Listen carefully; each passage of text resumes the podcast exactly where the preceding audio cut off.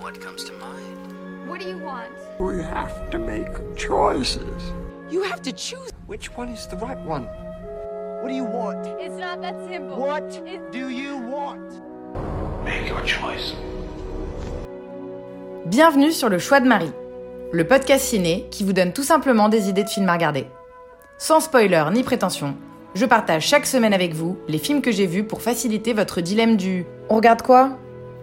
Hello, hello, encore une bonne semaine ciné de mon côté et quel bien ça fait. Je commence demain un nouveau boulot sur un long métrage, donc je ne sais pas trop dans quel état je vais rentrer le soir et si j'arriverai à avoir un rythme solide de visionnage. Alors j'ai un peu fait le plein et je vous propose du coup de discuter de quatre films et une série télé aujourd'hui. Une comédie pour commencer, Asteroid City, un documentaire, It Ain't Over, un film d'horreur, Le Croque-Mitaine, un film policier, Prêt à tout, et enfin un mot sur la saison 6 de Black Mirror. Dimanche dernier, peu de temps après la publication du podcast précédent, je me suis rendue en salle voir le très attendu dernier Wes Anderson, Asteroid City. Présenté en compétition à Cannes le mois dernier, la bande-annonce faisait comme toujours beaucoup rêver avec ce style visuel si particulier qu'on lui connaît. Ai-je besoin de le présenter? Grand Budapest Hotel, Fantastic Mr. Fox, Darjeeling Limited, la liste est longue. Asteroid City est une ville minuscule en plein désert dans le sud-ouest des États-Unis. Nous sommes en 1955. Le site est surtout célèbre pour son gigantesque cratère de météorites et son observatoire astronomique à proximité. Ce week-end, les militaires et les astronomes accueillent cinq enfants surdoués distingués pour leur création scientifique afin qu'ils présentent leurs inventions. À quelques kilomètres de là, de par les collines, on aperçoit des champignons atomiques provoqués par des essais nucléaires. Étant donné que j'avais pas aimé le, le dernier, The French Dispatch, je vous avoue que je m'attendais vraiment pas à grand chose avec ce dernier film. Eh bien, j'ai été plutôt agréablement surprise. Les visuels, on s'y attendait, ils sont assez exceptionnels. Classique palette de couleurs pastel du réal avec des petites touches de corail fluo qui font plaisir. Un délice pour les yeux avec une composition exemplaire et minutieuse comme d'habitude. Tout est maîtrisé, rien n'est laissé au hasard, n'importe quel control freak ne peut que se délecter devant ce genre de film. Ensuite, du point de vue narratif, ça reste Wes Anderson. La portée et le plot du film ne sont pas ultra ultra clairs euh, et en fait c'est plus un film d'ambiance et de situation qu'un exemple en matière de storytelling qui cherche à faire passer un message fort. Mais j'ai quand même trouvé euh, que le fait d'avoir un personnage semi-principal au centre de l'intrigue permettait vraiment au film d'avoir euh, un peu plus de cœur comparé à certains de ses derniers films. On rit beaucoup aussi, les scènes sont dans l'ensemble très drôles, les dialogues aussi, et surtout la façon dont elles sont tournées leur donne tellement de caractère. Ça passe plutôt vite, 1h45 de film, et je pense que c'est en grande partie grâce à la ribambelle d'acteurs qui se succèdent au fil des trois actes.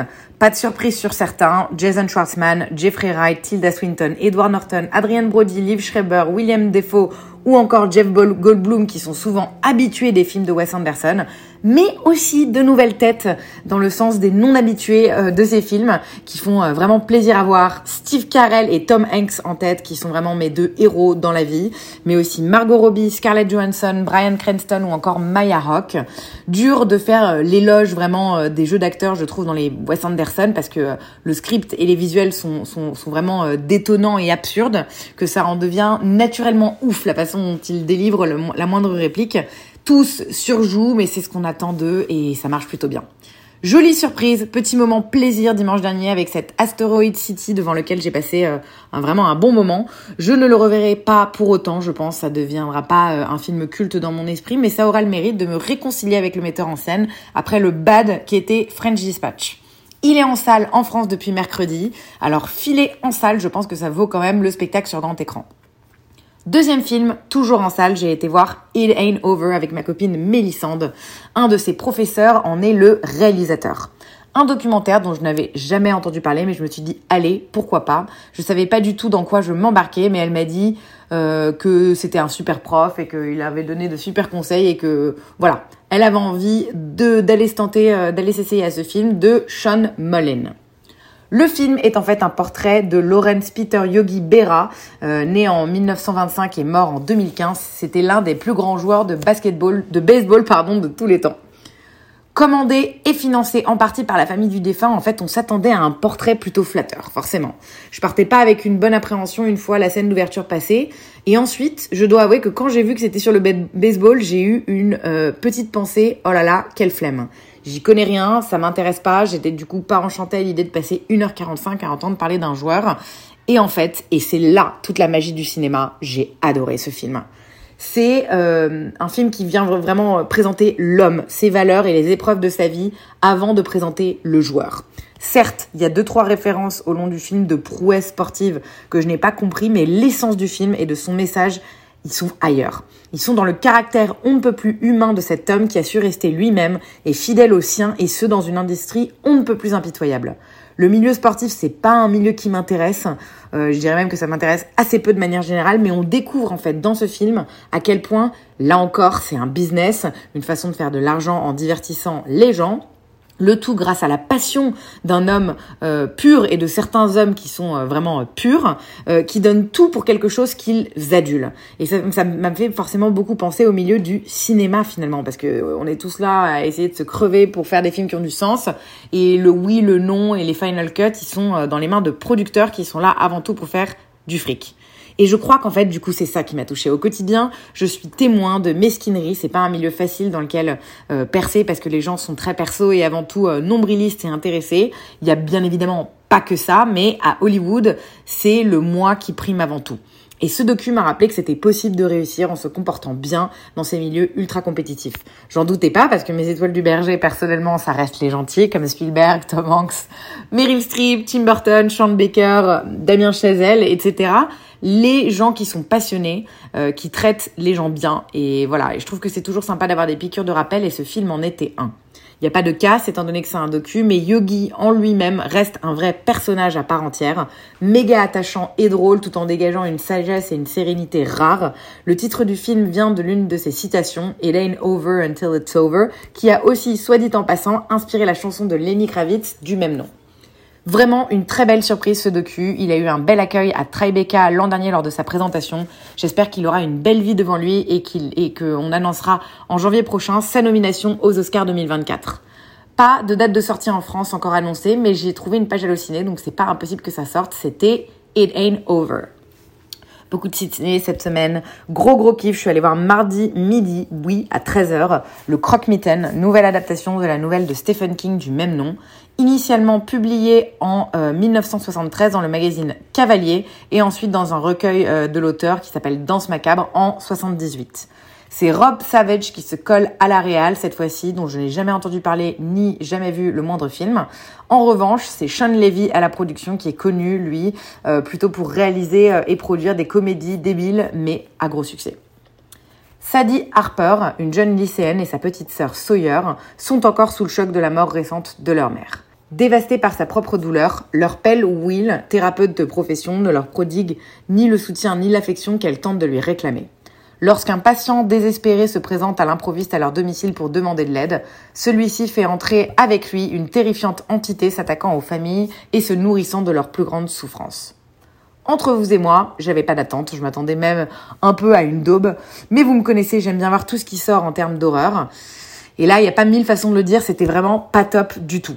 Autant j'arrive souvent à prendre du plaisir et à me plonger dans un thriller horrifique avec un minimum d'écriture côté scénario et personnage, mais même quand c'est pas un film révolutionnaire, mais autant ce genre de film d'horreur construit uniquement avec l'idée de faire sursauter et avec un vide narratif terrible, c'est vraiment une expérience assez pénible pour moi. On ne sait pas qui est le protagoniste principal. En fonction des moments du film, ça change. Et du coup, on n'a pas de but, pas d'objectif, aucune idée des motivations, de la psychologie des personnages, donc on s'en fout un peu déjà de base de tout le monde et de ce qui se passe. Par ailleurs, c'est encore et toujours les mêmes choix débiles des personnages, au sein de toujours les mêmes familles endeuillées par la mort d'un membre. C'est vraiment en fait pénible, je trouve, d'être pris pour un con à ce point-là. Bref, c'est encore un film d'horreur lambda qui va se noyer dans le lot des films passables et qui va vite passer aux oubliettes et qui fait que ce genre n'est pas pris au sérieux. Certaines scènes et idées sont bonnes, Dieu merci, il y a deux trois trucs un peu ingénieux et dans l'ensemble une plutôt bonne maîtrise de la lumière, ce qui est quand même sacrément important dans un film d'horreur. Et puis le croque-mitiel est visuellement euh, badant et malaisant, ça c'était une un autre point de réussite, mais tout ça ne suffit pas à sauver la nullité du scénario et l'inutilité de certaines scènes et personnages.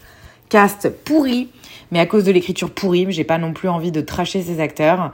Chris Messina joue Will le père, Sophie Thatcher joue Sadie l'ado et la petite Vivienne Lyra Blair joue Sawyer. C'est sûrement elle la mieux castée et écrite de tous malgré son jeune âge.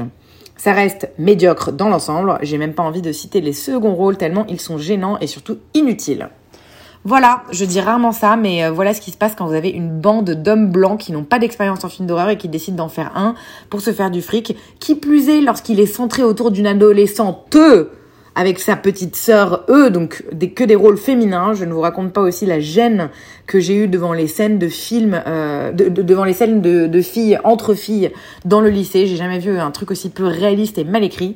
Le Croque-Mitaine, c'est un film du coup vraiment à éviter, qui est sorti le 21 mai dernier en salle en France.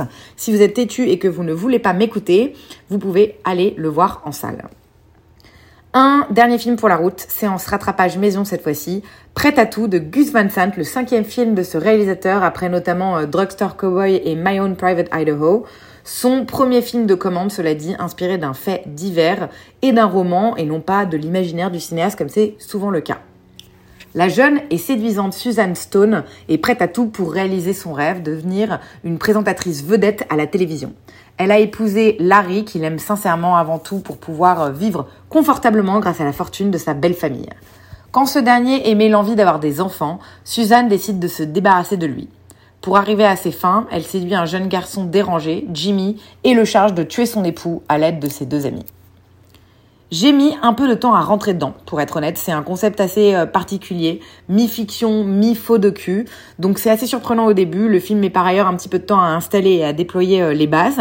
In fine, c'est une comédie policière rythmée, à la fois drôle et acide, qui vient offrir une satire de la réussite professionnelle, en abordant avec énormément d'humour et de réalisme la phallocratie, le pouvoir du sexe et le monde des médias assez avant-gardiste, se dit en passant, dans ses messages. J'ai trouvé, euh, il date de 95 ce film. C'est malin, c'est piquant et parfois euh, vraiment drôle, en jouant bien des conventions du genre pour se lancer aussi bien dans une critique du American Way of Life euh, que de manière générale sur le milieu professionnel, tout en ayant le bon goût de nous présenter pour une fois des personnages masculins sympathiques mais passablement idiots, éclipsés par des femmes qui sont elles très très fortes. Et ça, franchement, en 95, ça n'arrivait pas souvent.